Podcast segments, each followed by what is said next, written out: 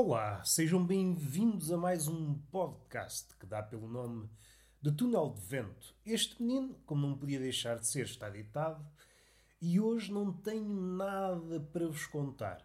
Aliás, quando eu começo os episódios nunca tenho nada para contar, mas depois sucede uma sucessão de baboseiras à qual nós damos o nome de episódio.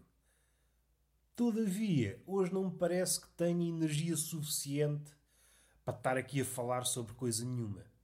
Tenho aqui uma imagem que me está a ocupar a cabeça, que é uma imagem inacabada, até posso tentar descrever e depois vocês fazem o que quiserem com ela, que é uma tela branca que está plantada no meio de uma paisagem, uma tela branca por inaugurar.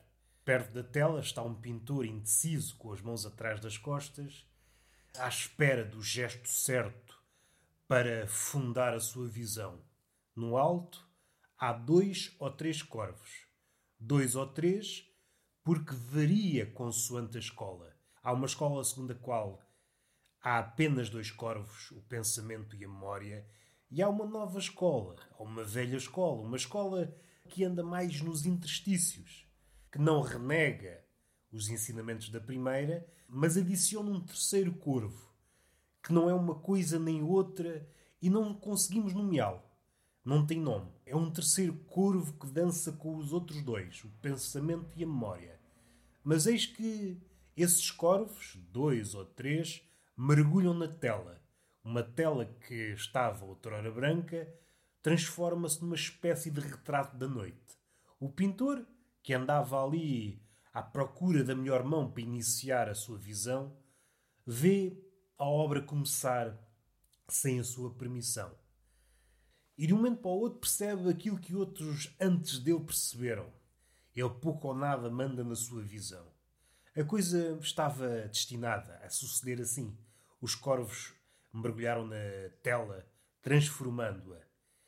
E aquela indecisão, provavelmente, do pintor devia-se ao facto dele estar hum, dividido entre a luz e a noite. Mas assim que a noite se espraia, os corvos se espraiam na tela, tudo é negro. É essa base, como que funciona como um espelho para o pintor. E então essa mão que estava agrilhoada à hesitação, o pintor estaria a folhear o catálogo de mãos à procura daquela que lhe servisse o propósito. E talvez não soubesse coisa nenhuma, nem um início, nem um meio, nem um fim do quadro.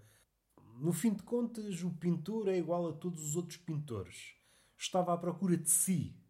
Como continuar o quadro? Se aquilo que a tela, agora conquistada pelos corvos, o retrato da noite, lhe devolve o reflexo perfeito, aquilo que ele procurava, provavelmente não naquela tela, provavelmente na milésima tela, a última tela, talvez aquele retrato já carcomido, resultado de um afrouxamento no inconsciente.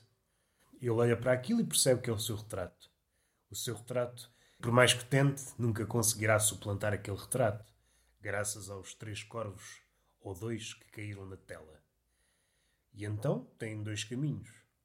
Ou esquece o que acabou de acontecer, puxa fogo à noite e entrega-se ao seu antípoda, à luz, ou então desiste da vida de pintor, dado que o que fará dali para a frente serão apenas simulacros, uma sucessão de tentativas que nunca alcançarão um cume. Era esta a imagem que eu tinha na cabeça. Estava aqui e não sei. Estava em dúvida porque é apenas isto. Uma tela que está no meio de uma paisagem, um pintor que está perto da tela, hesitante procurando a melhor mão para começar o quadro, e entretanto aqueles, aqueles corvos que pairavam no, no ar, com o seu augúrio do costume, a morte, tombam na tela, como que magicamente, transformando-se em tinta, uma tinta que se espraia. À primeira vista parece o retrato da noite. Mas à segunda, quando o pintor olha para o quadro, já composto, percebe que é o seu retrato. Começou na noite e acabou nele. Ele que andou tantas vezes enganado, à procura de si onde a luz não fraquejava, e como que, por sorte ou por milagre, encontrou-se na noite mais funda, nesse quadro quase emplumado, cheio de penas negras, Poderá pegar na tela, jogá-lo ao ar e tentar perceber se a tela emplumada ainda é capaz de voar. Não sei se a noite, que poderá ter eventualmente chegado fora da tela, se importará com o seu retrato. Ou se, por outro lado, o engolirá. Não tenho mais nada para dizer.